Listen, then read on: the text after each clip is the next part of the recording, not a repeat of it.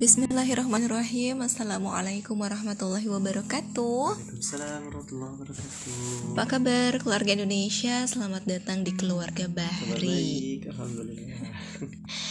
Waktu sudah menunjukkan pukul 21 lebih 49 menit. Jadi maaf kalau kita ngomongnya bisik-bisik ya Karena anak-anak udah pada tidur. Hmm. Tiga-tiganya tapi di sini ada yang lagi latihan. Apa sih namanya tuh? Angklung ya? Oh iya Ini nggak Jadi sih semoga nggak masuk suaranya ke sini ya Dan ya nggak Kan tahu lah calung Oh iya calung calung calung. Dan ya nggak tahu lah kenapa latihan calungnya jam segini kan orang-orang udah, bapak- udah pada tidur. Bapak-bapak kan memang Yes, pulang Pulang kerja kan Bisanya jam segini kali ya. Ya oke lah biarin lah ya kita nggak usah ngomongin calung. Hari ini kita mau ngomongin tentang kesetaraan gender. Wah, oh malam-malam ya ngomongin kesetaraan gender. Jadi beberapa hari yang lalu tuh Abi nunjukin video dari orang tua ya Mhm. salah satu orang tua ada yang ngasih video katanya tuh Ustadz nih hati-hati ada video yang ternyata di situ disinyalir memuat ya isu-isu kesetaraan gender.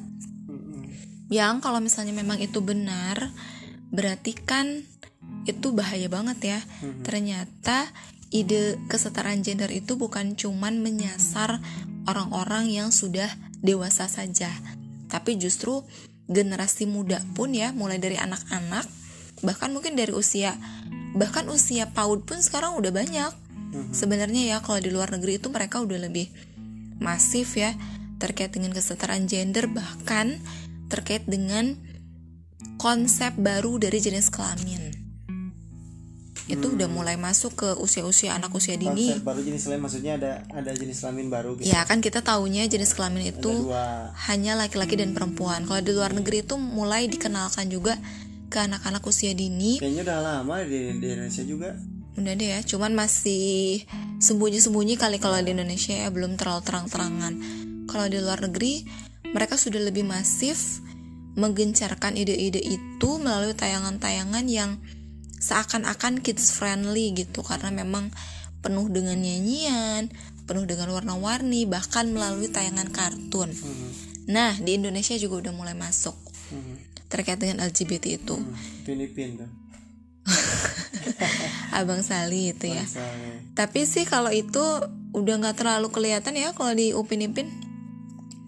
Abang Ya. Salihnya nggak terlalu kelihatan gemulai ya, lebih maco gitu, lebih maskulin. Tapi kemarin juga ada tuh di grup orang tua yang ngasih video itu.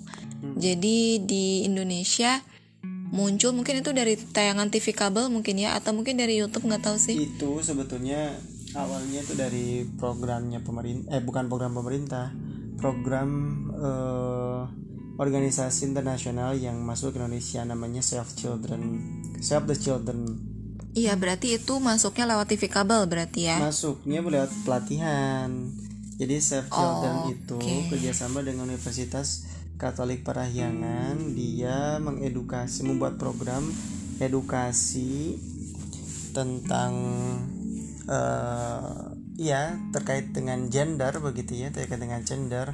Sebetulnya memang materinya ada tentang eh, kesehatan eh, reproduksi, kemudian ada perundungan bagaimana cara dan seterusnya tapi juga diselipkan isu-isu eh, kesetaraan gender. Jadi guru-guru di training selama dua hari kemudian diberikan eh, materi materinya materi tersebut dan materi lain artinya fee-nya dapat dan seterusnya. Ini program besar karena sekolah menengah pertama di negeri di Cianjur itu diwajibkan oleh Dinas Pendidikan untuk mengikuti. Jadi begitu. Itu eh, terstruktur lah materinya tidak tidak umum diumumkan di luar di YouTube di kanal tapi disampaikan di training-training agar gurunya nanti menyampaikan itu ke siswa. Murid-muridnya. Tapi ternyata pada saat dilihat bukan hanya ke siswa, itu juga didesain untuk orang tua. Iya pastilah supaya orang tua juga nanti satu frekuensi ya ketika di rumah bisa menyampaikan itu lagi ke anak-anaknya. Maksud Om itu yang ini yang tayangan yang di grup kemarin itu yang apa? Yang nggak kartun yang gambar pisang itu. Oh nggak tahu nah gitu. itu kalau kalau nggak salah sih kayaknya itu dari tayangan TV kabel tuh. Mungkin. Kalau yang itu ya tapi itu memang udah masuk ke Indonesia dan itu vulgar banget gitu memang menjelaskan terkait dengan LGBT itu benar-benar jelas. Tadi kalau misalnya yang tayangan itu sih emang Umi juga udah nonton ya salah satu tayangan videonya. Kalau misalnya tadi dibilang ada materi terkait perundungan dulu terus kesehatan reproduksi memang sih kalau menurut Umi ya ini ini analisa kami ya analisa dari kami berdua memang kalau untuk mengenalkan ide-ide yang memang masih baru di Indonesia gitu ya. Nggak mungkin bisa langsung diterima sama orang tua kan. Maka dari itu perlu strategi. Strateginya adalah memasukkan hal-hal atau bahasan-bahasan yang memang udah biasa. Ya salah satunya adalah tadi misalnya kayak kesehatan reproduksi dulu yang diceritain. Terus habis itu nyeritain dulu tentang perundungan misalnya gitu kan. Nah barulah nanti mulai diselipkan ide-ide terkait dengan kesetaraan gender tadi. Gitu. Jadi mungkin kalau mau diceritain dulu nih ya sekilas videonya nih mungkin kan ini kita kan di podcast ya nggak bisa kita share seperti apa videonya. Kalau kalau boleh diceritain sedikit jadi videonya tuh kurang lebih durasinya sih nggak terlalu lama ya cuma dua menit, kurang lebih. Nah jadi ceritanya tuh ada dua anak kecil yang satu jenis kelaminnya laki-laki yang satu lagi jenis kelaminnya perempuan. Nah yang laki-laki ini tuh lagi main bola. Tiba-tiba dipanggil sama ibunya disuruh untuk cuci piring gitu. Tiba-tiba dia diketawain sama temen-temennya masa anak cowok cuci piring sih? Gitu. Nah kemudian yang kedua ada anak perempuan yang dia itu main bola. Padahal tampak fisiknya kan jelas ya dia perempuan karena rambutnya juga panjang gitu. Nah akhirnya diketawain sama teman-temannya juga masa anak perempuan main bola? Gitu. Nah terus habis itu mereka masuk SMA melanjutkan sekolah mereka. Terus diceritainnya di situ sih langsung kuliah ya. Terus habis itu sukses gitu. Nah kalau misalnya kita memang melihat sekilas sih kayaknya ya nggak apa-apa nggak ada nggak ada masalah apa-apa gitu ya. Gitu dan nggak ada pertentangan sama sekali kan sama agama gitu ya. Kan memang urusan rumah tangga itu nggak harus hanya dikuasai sama perempuan aja kan laki-laki juga boleh gitu. Tapi sebenarnya kalau misalnya kita lihat lebih lanjut itu tuh ada apa sih ada pesan apa sih? Menurut Abi sendiri gimana? Ada pesan terselubung gak sih dari tayangan video itu sampai akhirnya banyak orang tua yang bilang Ustadz di sini ada pelatihan itu enggak atau misalnya ada kurikulum itu enggak sih buat anak-anak di sini? Itu sampai mereka tuh khawatir gitu karena kan alhamdulillah kalau di sekolah yang berlatar belakang Islam karena memang sudah ada pembinaan-pembinaan dari sisi Islamnya mulai lebih sensitif ya kalau ada isu-isu kayak gini tuh. Menurut Abi tuh bahayanya dari sisi apanya kalau kalau Abi lihat itu di di videonya itu memang seperti seolah-olah digambarkan bahwa perempuan itu di nomor dua kan. Kalau di nomor dua kan seperti eh, apa namanya ya kalau boleh dikastakan mah nomor dua begitu. Tidak boleh memilih ini tidak boleh memilih itu. Dan seolah-olah seperti eh, ya di- tidak diberikan kebebasan untuk memilih. Dan di video tersebut juga diarahkan bahwa perempuan pada saat eh, terkesan di nomor dua kan sebetulnya seharusnya perempuan itu punya hak yang sama untuk memilih punya hak yang sama untuk eh, berkarir dan seterusnya. Nah tapi memang kalau untuk sekedar ke sana sih tidak jadi masalah menurut Abi pada saat perempuan nanti punya karir yang baik. Dan seterusnya hanya lesnya itu adalah eh, seolah-olah bahwa perempuan tuh bisa melakukan apa pun ataupun laki-laki bisa melakukan apa pun. Sementara nilai-nilai norma-norma itu tidak diajarkan di sana nilai-nilai agama. Ya perempuan bisa untuk menggapai cita-citanya tetapi jangan sampai kan kalau menggunakan pandangan pan, apa pandangan agama kita keluar dari fitrahnya sebagai seorang perempuan atau seorang laki-laki itu kalau lihat hmm, yang Umi lihat juga ketika lihat video itu tuh seolah-olah eh laki-laki kamu kalau memang mau di rumah aja it's okay loh nggak apa-apa hmm. gitu yes. perempuan kalau kamu mau kerja ya di dilambangkannya atau disimbolkannya adalah dengan tadi jadi pemain bola misalnya hmm. Nggak apa-apa it's okay. Kalaupun misalnya dalam nanti ketika kalian sudah berumah tangga ketika ternyata dilihat mana nih di antara suami istri yang paling jago cari duit? gitu istilahnya. Oh kalau ternyata perempuan nih lebih jago cari duitnya ya udah perempuan aja yang kerja gitu. Istrinya aja yang cari nafkah. Sementara laki-lakinya lah yang mengurus rumah tangga gitu. Seolah-olah Umi sih nangkepnya tuh jadinya tuh ke situ gitu. Yeah. apalagi kalau sekarang itu kan emang zamannya itu seolah-olah memang memberikan ruang sebesar-besarnya untuk perempuan bisa cari duit sampai akhirnya ada istilah perempuan tuh bisa cari duit tuh pinter gitu kalau sekarang. Mm-hmm. ya kan? Bisa sambil apalah misalnya bisnis online kah? Atau mungkin sambil ngojek online kah? Gitu ya. Atau bahkan sampai yang paling ekstrim itu adalah suaminya kan pengangguran nih misalnya. Ya udahlah mama aja yang kerja ya ya udah mama kerja di pabrik misalnya ya. Kerja dari subuh sampai malam. Atau bahkan ada yang sampai jadi TKW ke luar negeri misalnya. Sementara suaminya jobless gitu. Di rumah ngurus anak ngurus keluarga gitu. Dan tiap bulan dikasih uang sama istrinya. Dan uangnya dipakai buat nikah lagi. Nggak semua ada. Nggak semua Oknum. tapi ada gitu kan.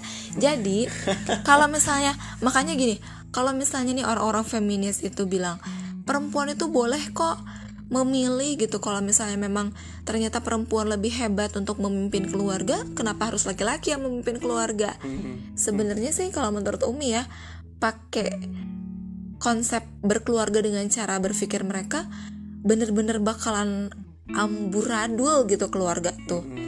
Gitu. Ya buktinya tadi kan misalnya ya perempuannya kerja sementara kan fitrahnya laki-laki dia ingin dihormati dan dihargai dengan tapi bukan berarti perempuan juga nggak ingin dihormati kan?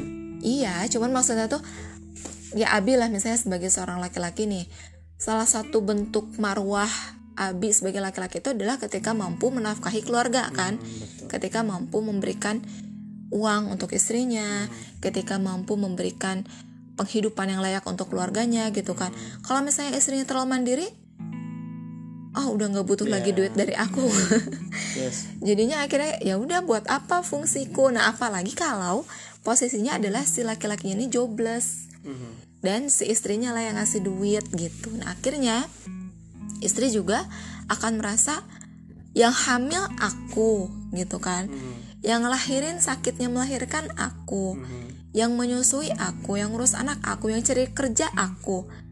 Terus apa fungsinya suami? Gitu kan. Hmm. akhirnya dia ngerasa ya udah kalau gitu nggak usah nggak usah nggak usah butuh suami kalau kayak gitu.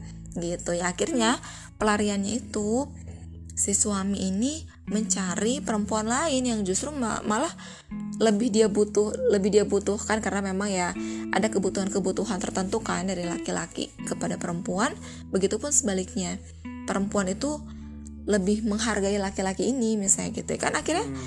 muncul permasalahan-permasalahan keluarga meskipun kita bisa bilang nggak semua ya hmm. tapi kalau kita bisa analisa sebenarnya kalau menurut Umi ya feminisme itu sekarang memang sudah mulai masuk ke berbagai lini masyarakat ya lini kehidupan iya kalau dulu tuh seolah-olah yang menganut ide feminisme itu adalah wanita-wanita yang intelek wanita-wanita yang hmm, punya karir tinggi gitu, punya karir yang mapan, yeah. punya pencapaian hidup yang mapan, tinggi. pendidikan tinggi gitu kan.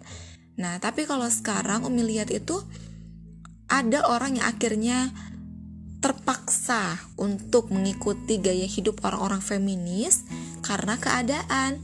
Salah satunya adalah tadi misalnya ya orang-orang yang maaf ya berada di ekonomi menengah ke bawah ya mau nggak mau kan kita butuh dana untuk menghidupi keluarga sementara sekarang kebutuhan semakin tinggi sementara suami cari kerja susah ya udah akhirnya perempuan lah yang bekerja gitu hmm. Akhirnya mau tidak mau dia akhirnya terbawa dengan ide feminis gitu. Ya udah aku kerja dari pagi sampai malam terus ngerasa nggak dihargain sama suami suami malah selingkuh misalnya gitu ya. Terus segala sesuatu aku kerjain sendiri yang hamil sendiri gitu. Ya tadilah ah yang hamil aku yang lahirin aku yang menyusui aku yang kerja juga aku. Ya udah gitu. Akhirnya kan ini juga akhirnya berdampak pada meningkatnya perceraian. Hmm. ditambah lagi sekarang dengan anak-anak. Mereka mulai masuk ke ranah anak-anak untuk memasukkan ide-ide mereka. Hmm. gitu sih kalau menurut Umi. Iya. Ya itu yang dikhawatirkan barangkali secara keseluruhan bahwa isu ini bukan lagi isu-isu yang yang uh, melangit begitu bahkan sudah sudah jadi membumi kenapa? Oke. Okay. ya uh, dan sudah merasuki kehidupan anak-anak uh, kecil begitu. Bahkan bisa jadi nanti pertentangan pertentangan itu akan muncul dari anak orang tua. Uh, kalau sekarang digem apa digempurnya itu suami dan istri kesetaraan gender agar perempuan itu mau berkarya punten misalkan kalau disebutnya. Secara halus mungkin tidak disebutkan perempuan harus melawan ya mau melawan.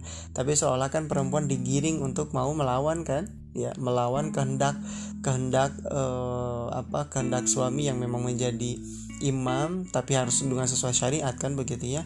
Uh, sehingga mereka mampu kes, punya kesempatan untuk melakukan sesuatu yang sebelumnya belum dilakukan begitu. Yang kedua adalah bisa jadi dengan adanya edukasi begini nanti anak juga akan punten dalam bahasa ininya melunjak ya melunjak pada orang tua. Saya diajarkan di rumah eh di rumah dengan di sekolah itu berbeda. Di rumah itu di sekolah itu malah saya itu harus begini begini begini dan seterusnya. Itu potensi konflik dengan orang tua semakin besar buat Abi dan potensi konflik dengan orang tua semakin membesar maka potensi kepunten. Kalau secara karir bisa jadi yes bagus. Dalam arti bagus sini adalah secara materi jabatan pekerjaan bisa jadi meloncat tetapi dalam agama kita kan dalam posisi Islam tidak sekedar itu kan keberkahan dalam hubungan seorang anak dan ibu tidak ada. Kalau kalau isu ini sampai masuk ke ke ranah anak-anak nah, itu yang Abi khawatirkan begitu ya. Kalau isu-isu ini sudah masuk ke anak-anak meskipun ya kalau kalau katakanlah kan kalau Abi dulu konsultasi sama anak, -anak kelas 3 SMA itu atau kelas 1 SMA kamu masuk ke jurusan IPA atau IPS itu kendak siapa orang tua atau kamu begitu. Bagi anak-anak yang yang dialogis dan seterusnya dengan baik-baik yaitu nggak jadi masalah tapi kecenderungan berdebat dengan orang tidak baik itu semakin ter, terbuka lebar. Kalau misalnya isu-isu begini masuk gitu. Iya apalagi kalau yang orang tuanya masih konservatif lah yeah. misalnya ya. Ya sementara sekarang ini seolah-olah dibawa digiring sama isu-isu yang modern seolah-olah gitu ya. Padahal kan nggak modern ya menurut Umi sih ini terbelakang ya. Jadi sebenarnya kalau untuk bekerja perempuan ini dari tadi kan ngebahasnya bekerja. Oh berarti perempuan itu fitrahnya emang di rumah aja ya? Enggak ya. Sebenarnya ya balik lagi aja sih. Kita mah gampang ya sebagai manusia yang beragama kita mah balikin lagi aja sama agama. Kayak gimana sih agama memandang perempuan? Apakah boleh bekerja? Mubah kan hukumnya? Boleh. Perempuan itu bekerja selama tidak melanggar hukum-hukum syariat yang sudah ditetapkan bagi perempuan yang memang ingin bekerja. Kan ada persyaratannya ya boleh dengan syarat gitu kan. Dengan izin suami kemudian uh, kemudian dia tidak melalaikan pekerjaan dia yang utama di rumah yang wajib tadi gitu kan sebagai ibu dan juga pengatur rumah tangga kan wajib sementara kerja kan mubah gitu. Berarti kan nggak nggak apple to apple ya sama apa wajib sama yang mubah gitu ya. Berarti kan harus didahulukan lo yang wajib. Kemudian harus menjaga auratnya kemudian tidak ada ikhtilat dan juga khalwat gitu. Dan pekerjaannya nah ini juga catatannya pekerjaannya ini khusus untuk perempuan jadi nggak boleh melanggar fitrah dia sebagai seorang perempuan. Yes. gitu. Misalnya tadi hal-hal yang yang nggak lumrah gitu di dunia ini untuk dikerjakan oleh perempuan. Gitu ya. Misalnya apa ya? Pekerjaan yang tidak boleh dilakukan oleh perempuan. Tinju. Nah misalnya jadi pemain tinju boleh nggak? Jadi pemain gulat waktu itu ada loh iklannya. Pemain gulat pemain nah waktu itu ada loh iklannya perempuan berhijab dia minta izin sama ibunya aku pengen jadi pegulat. Itu ada. Nah itu berarti ada bibit-bibit. Tapi tapi boleh nggak perempuan gulat atau bertinju? Nggak tahu umi ah itu kaji lebih lanjut. Iya. Eh, ya itu mana nanti karena sekarang juga ada kan eh, perempuan-perempuan yang mengerjakan pekerjaan-pekerjaan yang biasanya dikerjakan oleh laki-laki kayak jadi supir angkot misalnya jadi supir bis. Itu boleh nggak? Boleh tapi kan itu Pada- dikerjakan laki-laki. pada posisi itu tadi kan pada saat kita melihat perempuan melakukan sesuatu kan tidak hanya sekedar kita melihat perempuan itu melakukan itu tapi latar belakang dan seterusnya. Pada posisi ini seharusnya kan idealnya perempuan itu dimuliakan dengan cara yang mulia. Kita menghargai perempuan dengan cara yang mulia. Kita mengapresiasi perempuan dan memberikan porsi pada perempuan dengan cara yang mulia. Jadi pada posisi pertanyaan di sini adalah etiknya perempuan layak tidak meskipun memang mencari nafkah, layak tidak diposisikan sebagai seorang punten supir yang punya rentan resiko pe- pelecehan dan seterusnya lebih tinggi. Perempuan bergulat? Beresiko. Ya beresiko lah. Perempuan bergulat apakah sesuai fitrah atau tidak Begitu ya. Apakah itu dengan kesehatan dan tuntunan agama? Kalau menggunakan tuntunan agama kan jelas Aurat dan seterusnya kan itu jadi pertimbangan kan di sana. Jadi menurut Abima kalau profesi-profesi tertentu memang bisa agak bebas dimasuki da- eh, karena ada perempuan lah profesi-profesi tertentu yang, Yang- bias gender ya. yang bias gender guru dokter dosen boleh dokter, gitu kan. Kemudian tapi udah jadi cuman memang jadi permasalahannya tuh kalau pekerjaan tertentu itu melanggar agak melanggar itu karena memang masalah norma, masalah agama Membahayakan. dan Kemudian juga bisa mengganggu tadi ya ya, masalah pekerjaan utama dia atau di pekerjaan rumah. utama di rumah. Kemudian juga bukan berarti profesi tertentu seperti dokter yang yang bias gender itu menjadi posisi yang aman karena punya potensi juga kan eh, meninggalkan kesempatan bagi perempuan tersebut untuk melakukan sesuatu yang lebih utama. Jadi intinya mungkin dikembalikan lagi ke hal-hal yang lumrah ya. Apakah sesuatu profesi itu sudah lumrah dilakukan atau tidak dilakukan gitu? Gitu nggak sih? Hmm. Ya, kalau Umi sih ngerasanya gini. Kalau sekedar an- apa namanya lumrah dilakukan atau tidak lumrah dilakukan itu bisa subjektif menurut Abi. Iya sih. Ya, itu bisa subjektif karena dulu di Inggris itu tahun 40-an laki-laki yang gay itu dihinakan. Tapi sekarang Ah, sekarang sudah lumrah Itu sudah gitu lumrah. Jadi masalah lumrah atau tidak lumrah itu bukan jadi standar. Karena standarnya manusia standarnya sih. manusia, ya. kecuali standarnya adalah nggak nggak jadi masalah kan kalau manusia berpendapat tapi standarnya Al-Qur'an dan As-Sunnah yaitu jelas. Sehingga lumrah dan tidak lumrahnya jelas standarnya. Kalau lumrah dan tidak lumrah standarnya manusia standar yang nggak tahu aturan agama, ya Iya. nggak betul kurang lebih gitu. Ya berarti ini jadi kajian menarik sih buat nanti mungkin ya podcast selanjutnya kita coba bahas. Kita coba cari dulu ilmunya kayak apa ya. Sebenarnya pekerjaan apa sih yang nggak boleh untuk perempuan? Mungkin intinya sih kesimpulan kami nih sementara Profesi yang tidak diperkenankan atau ya untuk perempuan gitulah Itu adalah profesi-profesi yang bisa mengganggu fitrah dia sebagai seorang perempuan. Contohnya kalau Umi sih suka mikirnya gini Misalnya perempuan jadi astronot Hmm. Nah, kan kalau untuk orang-orang feminis ya nggak masalah dong gitu ya. Dia mau jadi apa juga. Tapi kalau Umi suka mikirnya kalau nanti dia jadi astronot, terus gimana dong nanti dia ngurus keluarganya? Sementara ibunya lagi terbang ke bulan. Hmm. ya, ini sih cuman pemikiran apa ya? Pemikiran Umi sih dulu kan belum yang ter belum belum belum belum belum tahu kajiannya kayak apa ya cuman maksudnya eh ya kita Ya, pilih ya. profesi-profesi yang tidak mengganggu pekerjaan utama kita lah itu. Jadi dulu tuh kakak pernah bi ya namanya anak kecil kan pas ditanya kakak mau jadi apa Eh, jawabannya adalah pengen jadi astronot gitu. Ya Umi sih apresiasi wah hebat gitu. Kenapa? gitu kan coba dijal- coba digali dulu. Tapi Umi sedikit sedikit kasih pengertian bahwa kakak ini kan perempuan. Nah itu peran dari kita mengenalkan anak dengan profesi tapi tidak sesuai dengan orang-orang feminis gitu. Jadi kita tetap kenalkan sesuai dengan fitrah dia sebagai seorang perempuan. Kakak ini perempuan nanti akan jadi istri akan jadi ibu. Kalau misalnya kakak jadi astronot nanti anaknya kakak gimana? Diurusnya sama siapa gitu kan. Nanti kan ada babysitter. Nah gitu kan. Nanti jadinya anak ya udah sama babysitter aja. Aku mau fokus dari karir gitu kan. Nanti nantinya jadi ke situ. Padahal tujuan utamanya adalah mengurus anak dan suami gitu kan dan juga keluarganya. Jadi kemarin juga dapat tulisannya tuh gini Be. Apa sih hikmahnya Ibunda Hajar itu ketika diminta oleh Allah untuk mencari air minum untuk anaknya yaitu Nabi Ismail kenapa sih larinya itu hanya sekitar Safa dan Marwah? Safa Marwah Safa Marwah balik lagi. Udah tahu bolak balik di situ nggak ada. Kenapa nggak nyari ke tempat yang lain yang lebih jauh? Nah, ternyata salah satu hikmahnya adalah agar Ibunda Hajar itu ketika mencari penghidupan tetap bisa memantau anaknya gitu jadi maknanya adalah bagi kita sebagai seorang perempuan kita boleh berkarir, kita boleh berkarya, kita boleh melakukan aktualisasi diri, tapi tetap anak dan keluarga itu harus ada dalam pantauan dia.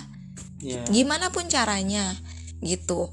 Jadi uh, ya ini sebagai bahan introspeksi lah buat kita semua gitu ya kalaupun misalnya kita ada di rumah tapi anak jadi nggak terpantau itu juga jadi salah kan gitu ya. Jadi bukan berarti perempuan itu nggak boleh bekerja boleh tapi tadi. Nah ini kalau misalnya kita bahas dari sisi peran negara peran masyarakat peran ah, itu jadi bahasan lebih mendalam lah. Itu nggak akan cukup satu jam dua jam kayaknya. Tapi kalau kita mau bahas itu sebenarnya bisa sih gitu ya. Makanya tadi dibilang kenapa ada orang-orang atau perempuan-perempuan di kalangan menengah ke bawah kok akhirnya tergerus dengan ide feminis terpaksa? Itu kenapa? Gitu kan? Terus kenapa kok tadi ada perempuan-perempuan yang akhirnya bekerja di luar kebiasaan? Ya gimana lagi saya nggak punya suami. Sementara negara tidak menjamin saya penghidupan saya dan anak saya sementara anak saya butuh susu. Jadi ya sudah saya jadi supir angkot misalnya gitu kan? Gitu. Jadi kalau bahas ini sih emang pastinya bakal panjang banget sih emang gitu. Cuman intinya ide-ide feminis itu nggak banget gitu ya. Nggak bisa untuk kita jadikan sebagai hal yang bisa kita ambil ya apalagi dalam keluarga muslim. Karena memang feminis itu selalu punya standar ganda ya. Standar kebahagiaan yang mereka gaung-gaungkan itu ternyata ya tadi punya standar ganda. Apa yang menurut mereka bahagia belum tentu menurut kita itu bahagia. Karena definisi bahagia masing-masing orang itu kan beda-beda ya. Tergantung dari perspektif apa yang kita pakai tergantung dari informasi yang selama ini kita serap tergantung dari tolak ukur kehidupan kita tergantung dari standar kehidupan kita gitu. Jadi apa yang menurut mereka bahagia itu nggak selamanya bahagia. Hmm gitu sebagai penutup nih mau cerita sedikit ya. Tapi udah ngantuk ya? Sedikit ya. Jadi waktu itu nih Bia pernah bahas uh, ini sih di tulisan Umi juga di Instagram. Jadi waktu itu lagi rame di Twitter ada ibu-ibu yang dia itu mendokumentasikan kegiatan pagi-pagi hari dia ketika bikin bekal makan untuk suami. Gitu ya makanya dia dokumentasikan berarti dia emang bener-bener happy ngejalanin itu. Hari-hari dia uh, mengerjakan pekerjaan rumah tangga memberikan yang terbaik untuk suaminya gitu. Tiba-tiba akunnya itu diserang sama orang-orang feminis. Dinyinyirin. Mau-maunya sih jadi perempuan dijajah kayak gitu. Mau-maunya sih jadi perempuan disuruh-suruh kayak gitu. Nah jadi seolah-olah katanya mereka itu memperjuangkan kebahagiaan perempuan. Tapi ketika ada perempuan bahagia kok malah dinyinyirin sih gitu kan? Jadi ya standarnya selalu ganda kan gitu. Jadi ya intinya gak ada yang benar-benar ingin memperjuangkan kebahagiaan perempuan kecuali standar yang satu yaitu standar agama. Kalau mereka karena idenya itu adalah ide manusia jadi ya standar yang mereka ingin coba pakai itu adalah standar kebahagiaan yang menurut mereka sendiri yang dipaksakan ke semua perempuan. Gitu. Ya mungkin menurut menurut mereka bahagia itu ketika punya penghasilan tinggi ketika punya jabatan yang uh, luar biasa ketika punya apa ya penghargaan-penghargaan yang mentereng gitu. Tapi buat perempuan-perempuan lain yang sudah jadi istri yang sudah jadi ibu kebahagiaan dia jadi lebih sederhana kan ketika bikin masakan terus anak-anak yang makan dengan lahap itu udah bahagia sih gitu. Jadi intinya feminisme itu nggak layak untuk kita jadikan sebagai standar dalam berkeluarga. Gitu. Dah Abi yang closing lah. Ya selamat beristirahat. Ya. Udah setengah jam tuh udah. Udah, udah, udah, jam udah, 22 ya. oke ya udah Abi lo yang closing. Udah udah aja. Ini tuh Abi loh yang ngajakin bikin podcast tapi Abi gitu. Ya udah lah ya pokoknya sekian. Sampai jumpa di podcast berikutnya. Dan terima kasih sudah berkunjung di keluarga Bahri. Terima kasih. Wassalamualaikum warahmatullahi wabarakatuh. Selamat beristirahat semuanya